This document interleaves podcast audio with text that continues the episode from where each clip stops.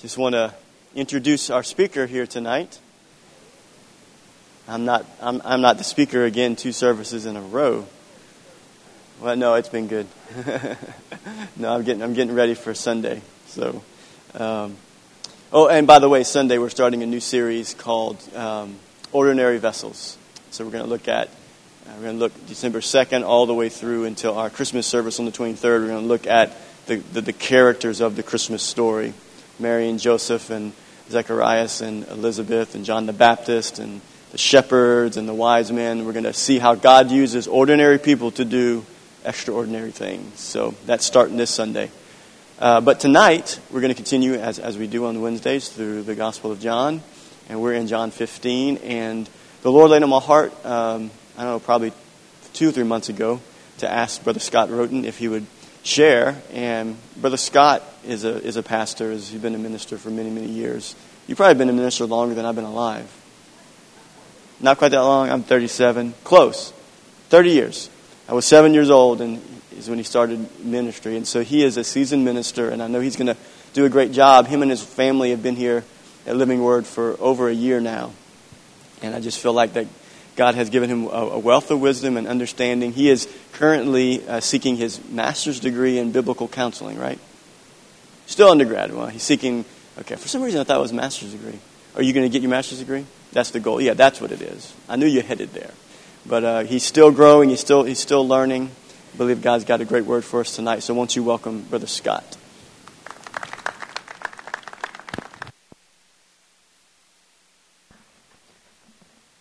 Well, before I set this down, I was looking at it as I was doing my notes, and uh, it made me go back up to my shelf and count. But so I've always done my messages in these type of notebooks. Everybody recognize?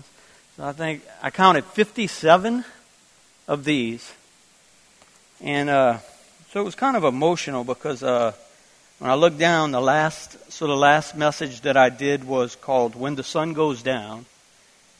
And it was on the 24th of September, 2017. So uh, I get to take my notebook and actually use it again.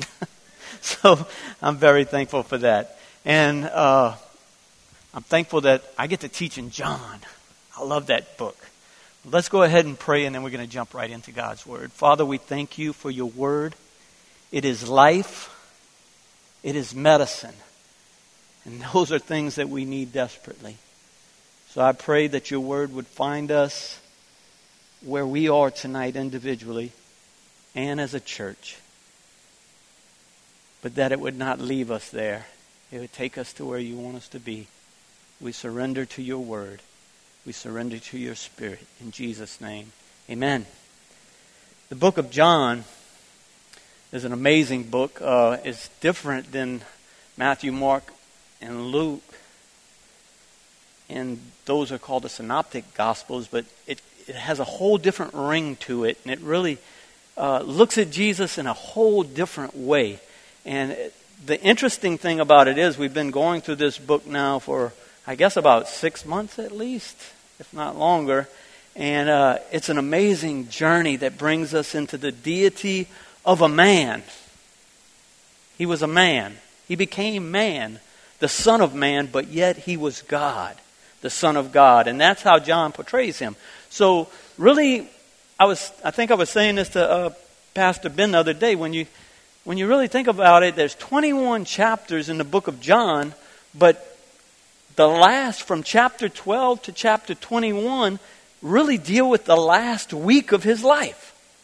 So, the majority of the book is dealing with one week, and really, the majority of those are dealing with a 24 hour span. And that's where we find ourselves at when we get into John 15. Uh, like, really, sometimes we need to just back up because we, we kind of miss, miss the forest for the trees. Uh, as we zero in on verses, sometimes we forget about the whole context of it. And as we're going on, I just want to lay that, uh, that setting once again to, to set the scene of where we are. And at the beginning of this night, Jesus had welcomed his disciples into this room on the, the night of Passover, and he began by washing their feet. What a lesson that was. But it, it didn't end there. Then John really doesn't go into detail into it, but then he instituted the Lord's Supper. As they sat down for the Passover meal, he changed it into something else. He changed it into something that we celebrate once a month here, the Lord's Supper. And so they, they were sitting at the Lord's Supper, and it was then at the Lord's Supper that he announced that one sitting amongst them was going to betray them. We know that it was Judas. Judas got up and he left to go do his evil deed. And then Jesus, in chapter 13, in chapter 14, in chapter 15, in chapter 16, he began to teach.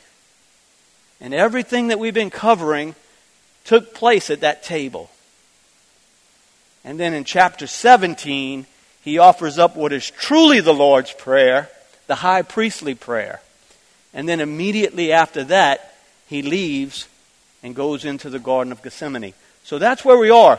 That's the, that's the setting as he's doing this teaching. Everyone is around the Lord's table where that meal for the first time has been shared. So let's take a look at it in John chapter 15 and verse 18. And now I know that Chuck hides way in there. I got to go up there and see like where all the magic takes place here at Living Word Church. So, John 15 and verse 18.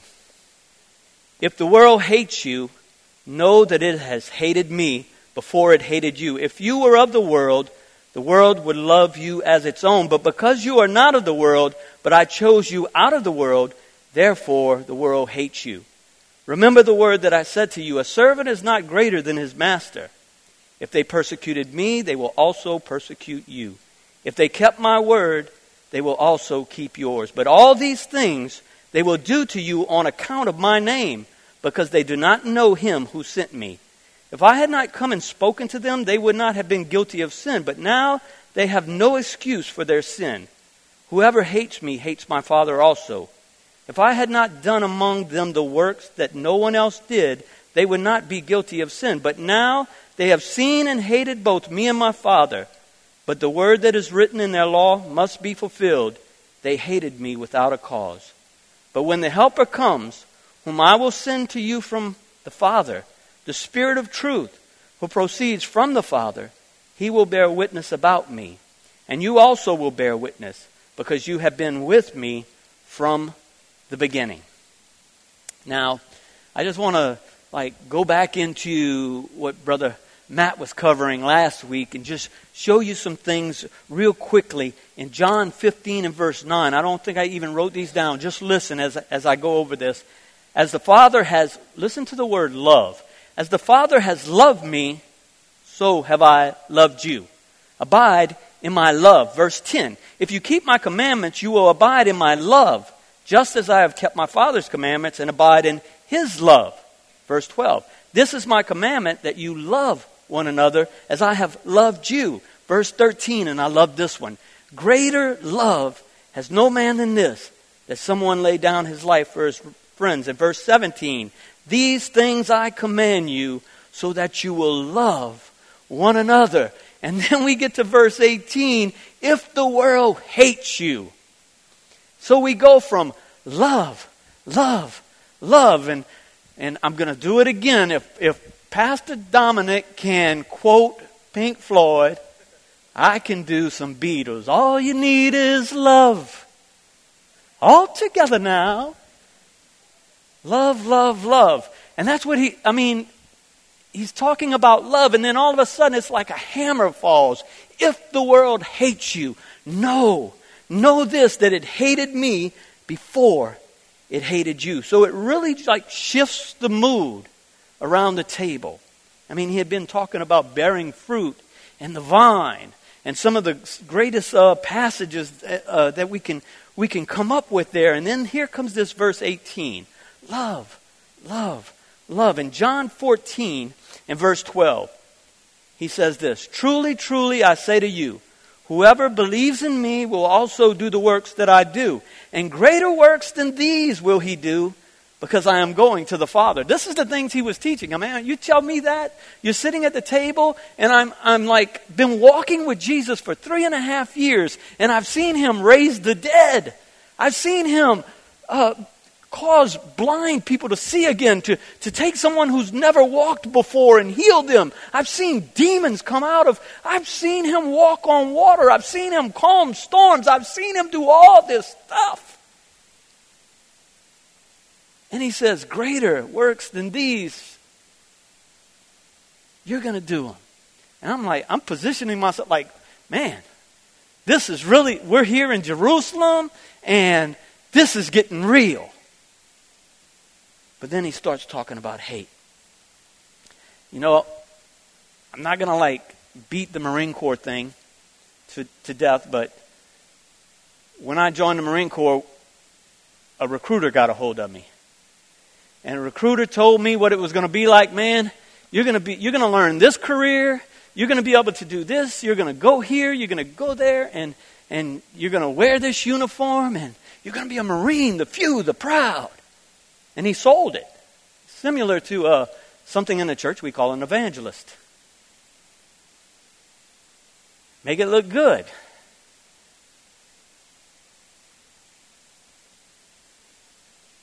And that's what a lot of times we do at church. We want people to come so bad that we tell them, God, just come. God has a wonderful plan for your life. It's love, love, love. It's greater works than these shall you do. And, and it's, it's blessings and glory. And He came that you might have life and that you might have it more abundantly. And all those things are true. But sometimes it's not that wonderful plan that we really wanted. It's His plan, but it's not always wonderful. And Jesus is trying to temper them right here. Wouldn't you, if you were about to go into battle, wouldn't you want to know the truth about what you're about to face? And that's what Jesus is doing in this portion of John 15. And we see this in uh, parallel in Mark chapter 10 in verse 28. So here's Peter. And I mean, Peter's excited. Everybody has a Peter, right? Peter speaks up and he says, We've given up everything to follow you. Man, a little boasting going on there. Man, Jesus, we gave up everything to follow you. And Jesus said, Yes. And I assure you, that everyone who has given up house or brothers or sisters or mother or father or children or property for my sake and for the good news will receive now in return a hundred times as many houses, brothers, sisters, mothers, children, and property, along with persecution. And in the world to come, that person will have eternal life. Did you catch that? Persecutions. So, tonight, what we're going to look at is an overview of, of really what Jesus is warning us about and preparing us for. And it's not all good stuff. So we see again in verse 18 if the world hates you, know that it has hated me before it hated you. If you were of the world, the world would love you as its own. But because you are not of the world, but I chose you out of the world, therefore the world hates you. Remember the word that I said unto you A servant is not greater than his master. If they persecuted me, they will also persecute you. If they kept my word, they will also keep yours. But all these things will all these things will they will do to you on account of my name because they do not know him who sent me. So, the first thing we're going to look at tonight is the world hates Christians because the world hates Jesus. we can come up we can come up with all kind of reasons, but that is the bottom line. They hate you because they hate him. And he said a little bit further down that they hate him without a cause. There's really no reason. We are his church. We are his body. We are his people.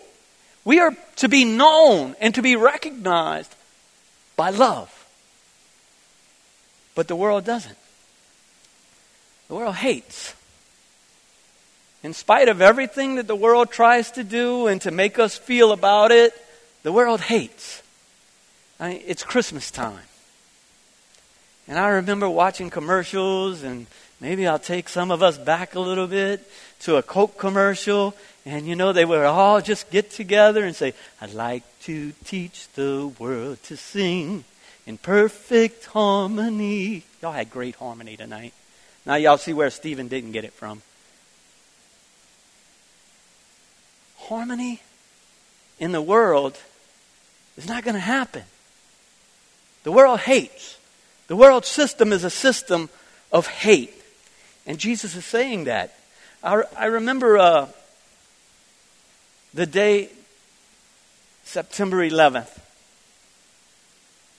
when terrorists hit New York City and the Pentagon. And I remember sitting there in the living room watching those towers fall. And there was one thing that I noticed. You know how sometimes on the news they just keep showing a clip over and over again? Like in a in a 60 minute section, you might see that same thing just keep rolling by. And they were showing these terrorists from Al Qaeda training. And they, they were showing one of their training videos. And they would they were doing urban warfare. And they would come through the building and they would round the corner with their rifles and they would aim in on a target and let out a round and then they would go on. And we train that way. It's like you come in, if you have to identify a target and take a shot at it. And they were training just like that. But something caught my eye in that video, and it was the target. The target was on the back wall, and it was a cross. The target was a cross. And that's not just picking on the Taliban or Al Qaeda. You're going to see more of that as Christmas season starts. Every year we see more of a war on Christmas. Hey, that's fine. I think it's a little bit too commercial anyway, but you know what? They want to just wipe it out. And instead of calling it Christmas, let's call it Xmas. And instead of calling it Thanksgiving, let's call it Turkey Day. Let's just wipe out all reference to Christianity. I remember another thing. and I remember seeing this bumper sticker on this vehicle, and maybe you've seen it, and it says coexist. Wouldn't that be wonderful if we could just coexist? But there's too much hate in the world for any of us to coexist. And the world hates us. No matter how much we concessions we we we uh, give, they're still going to hate us because they hate Jesus. And this coexist thing, I don't know if you've seen it, but each letter represents a major religion. So there's Christianity, there's Judaism, there's Islam, there's Buddhism, there's Wiccan, and all of these symbols make up this thing to coexist. But I want to tell you, it's not going to happen. The world is a system that is operated under the domain of Satan, and it is opposed to God. It is opposed to everything good. It is, a, and essentially, it is opposed to God and the rightful and righteous King of this world, Jesus Christ. In 1 John 5 and 19, we see these words We know that we are from God, and the whole world lies in the power of the evil one. Don't forget that. Jesus is reminding of that in, in chapter 15 tonight. He's like, don't forget, the world lies in the power of Satan. It's in opposition to me. He hates me. The world hates me. So you could ask somebody, you could leave here and ask them, somebody at work tomorrow, somebody who's not a Christian or, or maybe is just religious or maybe is atheist or, or whatever they might uh, identify as in this, in this day and age, ask them, Do you hate Jesus? And there's a good chance they're going to tell you, no, I don't hate Jesus. Just don't be pushing that stuff on me. I mean, that's fine for you to believe. Just, just don't come on my side with it. Like, I don't hate him, but no, it's, it's good for me, but don't be so fanatical. Keep that stuff in church. Don't bring that stuff here to work. Do you worship Satan? How many people would actually tell you they worship Satan? So you'd get the same responses from them. So why this question? Why, why this insistence from Jesus that the world hates? He who hates you hates Jesus. And he who hates Jesus hates the Father. Why are they in that category? If they would tell you, no, I don't hate Jesus. There's no neutrality. There's no fence. There's no such thing as sitting on the fence. I'm, I'm, I'm independent. Or I'm staying out of it. I'm neutral. Jesus says no, it doesn't work that way. In Matthew 12 and 30, he made it clear. In Matthew chapter 12 and verse 30, look at this. He says, Anyone who isn't with me opposes me, and anyone who isn't working with me is actually working against me. You're either with him or against him. There's no fence. There's no gray area. There's no, like in, in Korea, between North and South Korea, since that, you know, that war never ended. We may have some Korean war vets that still are here in the church. I know that uh, James Cobb is one. That war never ended. There's still a no man's land that is full of mines and nobody can cross. If you get into that no man's land, you're, you're seriously uh, in that gray area where, where you can get in trouble. It's not a no man's land. You're either on one side or you're on the other. And Jesus made that clear. It's black or white. And everything is tolerated. I mean, think about it. Today, the world will tolerate anything Except Christianity. Except Christianity. So we look at the second point tonight is that the world hates because the world doesn't like to be exposed. Now let's look at that in John 15, once again, verse 22 through 25. If I had not come and spoken to them, they would not have been guilty of sin. But now they have no excuse for their sin. Whoever hates me hates my Father also. If I had done among them the works that no one else did, they would not be guilty of sin. But now they have seen and hated both me and my Father. But the word that is written in their law must be fulfilled. They hated me without a cause. To see and to hear and to witness the things that they saw and heard. Can you imagine? Sometimes we, we read this and, and we forget it. It really happened. And we forget the way life really happens. How many people knew and went to Lazarus' funeral? How many people saw him placed in the tomb dead. And how many people saw him come out of the grave? How many people witnessed the things that happened when Jesus walked the earth? And, st- and you know, even if they didn't witness it, you know we can't keep a secret.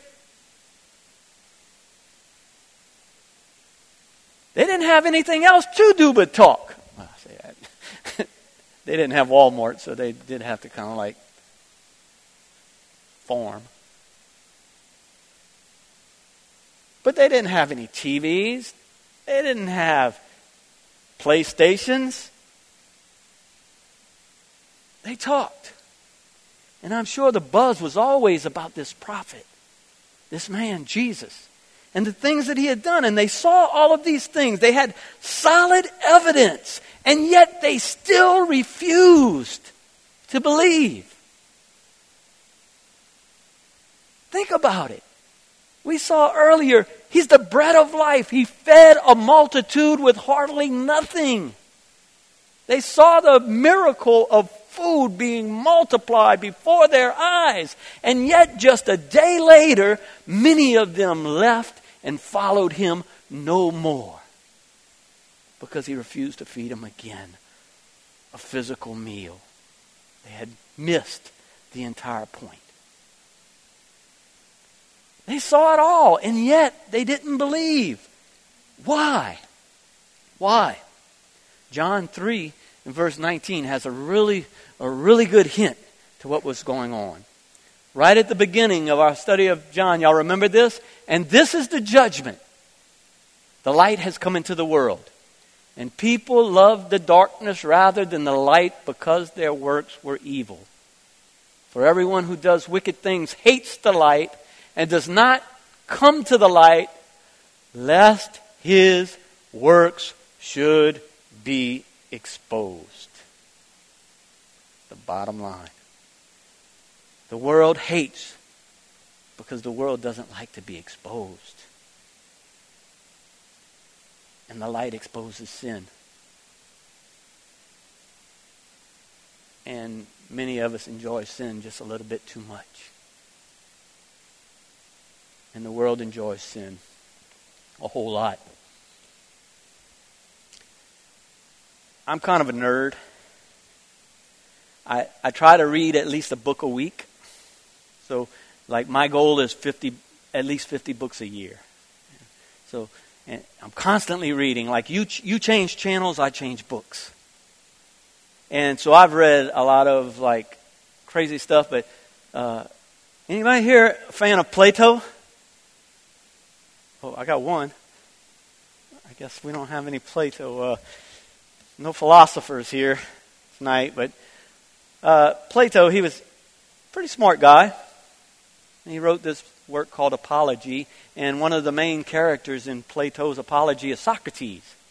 And Socrates had this way of getting under the skin of the political establishment. And so Plato uh, describes Socrates as a gadfly. Anybody know what a gadfly is? It's a horsefly. Yeah, you know, you have been in the pool and a horsefly, like, well, they, they will, they will bug the daylights out of you, right? They're, they're just pests. And so Socrates is explained as a gadfly, this horsefly. And so in this, uh, Socrates is put on trial by the politicians of his day. And in his defense, this is what he says. He says, If you kill a man like me, you will injure yourselves more than you will injure me.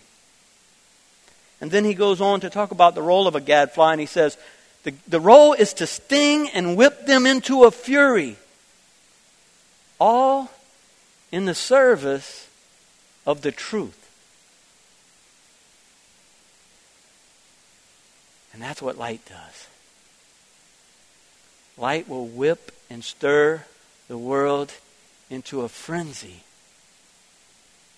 all in the service of truth. And there's, there's an application for us as, as uh, believers, as men being accountable to men, and women being accountable to women, which I have learned a lot of lessons about in the last year. And this is one of my favorite of the book of Proverbs. It says, Faithful are the wounds of a friend. A true friend will tell you the truth. They'll prod you and poke you and let you see where and who you really are. And, and so you need that. And we need that in, in society, and we need it in the church. And the truth is that a Christian life that is well lived is a condemnation to the world. And that's why they hate Jesus. And that's why they couldn't, they couldn't handle the light. They didn't want the light. They didn't want to come to the light. They hated the light, lest their work should be exposed.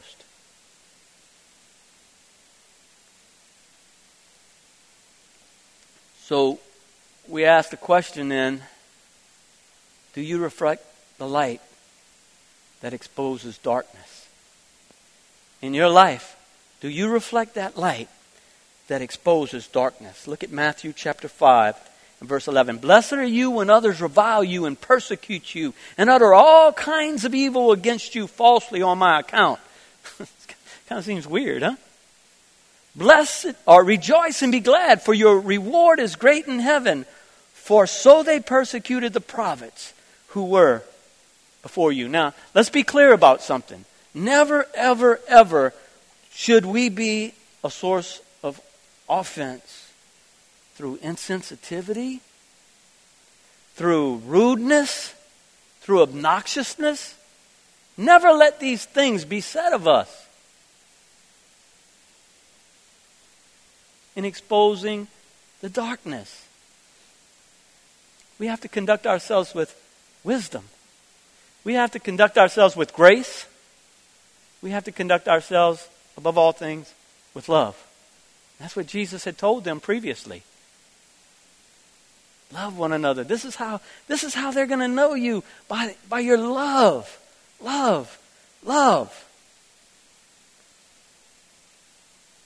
And they'll be tolerant. But, you know, we sing that song here. I think Stephen sang it uh, once. Uh, I believe you are the way, the truth, the life. But if you finish that verse and you say, and no one comes to the Father but by me, then they have a problem. When you make Christianity exclusive, in which it is, there is no other way. There is no other way. Then they will have a problem with you. He's the only way. But we have to ask ourselves when we're at work, and I can say I'm probably guilty. Do you laugh at those kind of off color jokes? Or do you watch those things that you shouldn't be watching?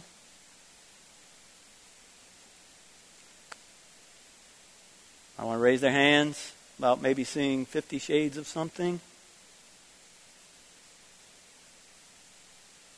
I didn't think so. Uh,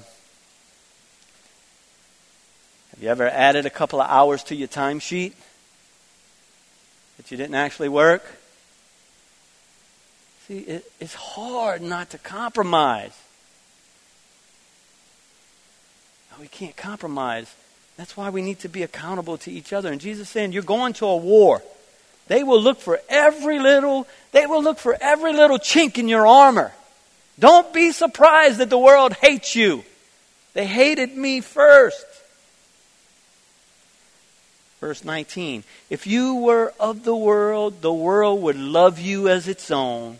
But because you are not of the world, but I chose you out of the world, therefore the world hates you. Sometimes we just like to get a little bit too cozy with the world because if you're like me, that's one of my character flaws. I want everybody to like me. World's not going to like you if you're living a consecrated, righteous life as a Christian. See, the, the world likes eh, this may sound weird, but the, the world does like order. The world likes patterns. The world likes boxes and labels. It likes to, to know where everything is supposed to be. And when we don't fit into the mold of the world, then we're going to have problems. You see, Christians and the Christian life is really a life of nonconformity. Doesn't the Word of God tell us to come out from among them? So there's a separation that has to happen. And it takes courage to be different. It really does. I was thinking, uh, reading about this one guy. Let's see what his name was. Mm, mm, mm. His name was Jonah Hannaway. Y'all know who Jonah Hannaway was? He was a great guy. He was an inventor in England, and he invented the umbrella. Thank the Lord for umbrellas. Sunday, I needed my umbrella. Right? So the first time he invented an umbrella, he put that thing up and it started to rain in the streets of England and he says, I'm going to try out my umbrella. And he walked out into the market with his umbrella and everybody saw this guy with this funny looking thing and they're all getting wet and he's got it. And do you know that they began to stone him and throw rotten vegetables at him? And they like literally assaulted him because he was different. Because all of a sudden, here is someone doing something different. So I want to ask, what are you being conformed to? I need to hurry, I know. And I'm going to finish up because I, I don't want to abuse this privilege. but what are you being conformed to? Besides that, we got to go get our kids at Elevate. It's real reason. So in Romans chapter 12 and verse 2, let's look at those two scriptures real quick. And, and Romans 12 and 2 and Romans 8 and 9, they kind of contrast what are you being conformed to? You, y'all know this one, right? Do not be conformed to this world. Do not be conformed to this world, but be transformed by the renewal of your mind, that by testing you may discern what is the will of God, what is good and acceptable and perfect. And then watch the contrast in verse 8 and 29. For those whom he foreknew, he also predestined to be conformed to the image of his Son in order that he might be the firstborn among many brothers. So you're going to be conformed to the world or you're going to be conformed to Christ. What are you working on today? What are you going to work on tomorrow? Paul is urging us not to be conformed to this world, but it's already been predestined that we should be conformed to the image of Christ. So last so uh, despite the world's hate, our last point on that outline despite the world's hate, we must proclaim the truth in love by the power of the Spirit of God. And look at it in, in verse 26 here. Uh, but when the Helper comes, whom I will send to you from the Father, the Spirit of truth who proceeds from the Father, he will bear witness about me, and you also will bear witness because you have been with me from the beginning. Now, I really never saw this, this tie to hatred and persecution and the witness of the Holy Spirit. But I found it all over the Bible. So just take a look at that in your Bible study. But this is the overarching mission of the Holy Spirit. Sometimes we, we have lost uh, with so much foolishness what the Holy Spirit is really for. The Holy Spirit is to convict us of sin, righteousness. The Holy Spirit here his overarching mission is to testify of what Jesus Christ has done. That's what the Holy Spirit's primary mission is. It is the Spirit that draws, it is the Spirit that lifts him up.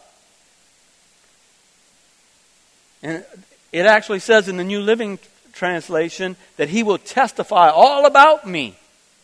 In Acts chapter 5 and verse 22, I didn't uh, get the scripture written down, but you can look at this later. We are witnesses of these things, Peter said. Now, here Peter is. Uh, fast forward just a, a few months later, he has been called on the carpet by the ruling council of the Jews. He's standing before the high priest, and he says to the high priest, We are witnesses of these things, and so is the Holy Spirit, who is given by God to those who obey him. Just exactly. Jesus said, They're going to hate you. They're going to persecute you. But know that I'm going to send the Holy Spirit, and He will testify of me. And you will testify of me. They work together. how does the Spirit of God testify of Jesus? He does it through you. And how do you testify of Jesus? You do it because you have a helper. You do it in conjunction with the Holy Spirit. So there's a partnership. He's one called alongside. He's the paraclete. And so, as we testify, He's testifying. And as He testifies, we testify. In Mark chapter 13, verse 9, but be on your guard, for they will deliver you over to the councils, and you will be beaten in the synagogues, and you will stand before governors and kings for my sake to bear witness before them. And the gospel must first be proclaimed to all nations. And when they bring you to trial to deliver you over, do, be, do not be anxious beforehand what you are going to say, but say whatever is given to you in that hour. For it is not you who speak, but the Holy Spirit. And brother will deliver brother over to death, and the father his child. And children will rise against parents and have them put to death. And you will be hated by all for my name's sake, but the one who endures to the end shall be saved. I wish I had more time to just talk about the history of the persecution that arose just years after Jesus left this earth. And Christian, early Christians were called cannibals. They were called immoral people who took place in orgies. They were called the worst of things. They were, they were hated by the Romans, and a lot of it was instigated by the Jews. But we see, once again in verse 27, and you also will bear witness because you have been with me from the beginning. So our last scripture is in 1 John chapter 1 and verse 1. I love this. It says, We proclaim to you the one who existed from the beginning, whom we have heard and seen. We saw him with our own eyes. We touched him with our own hands. He is the word of life, which really is living word. What have you heard? What have you seen? I think about Peter.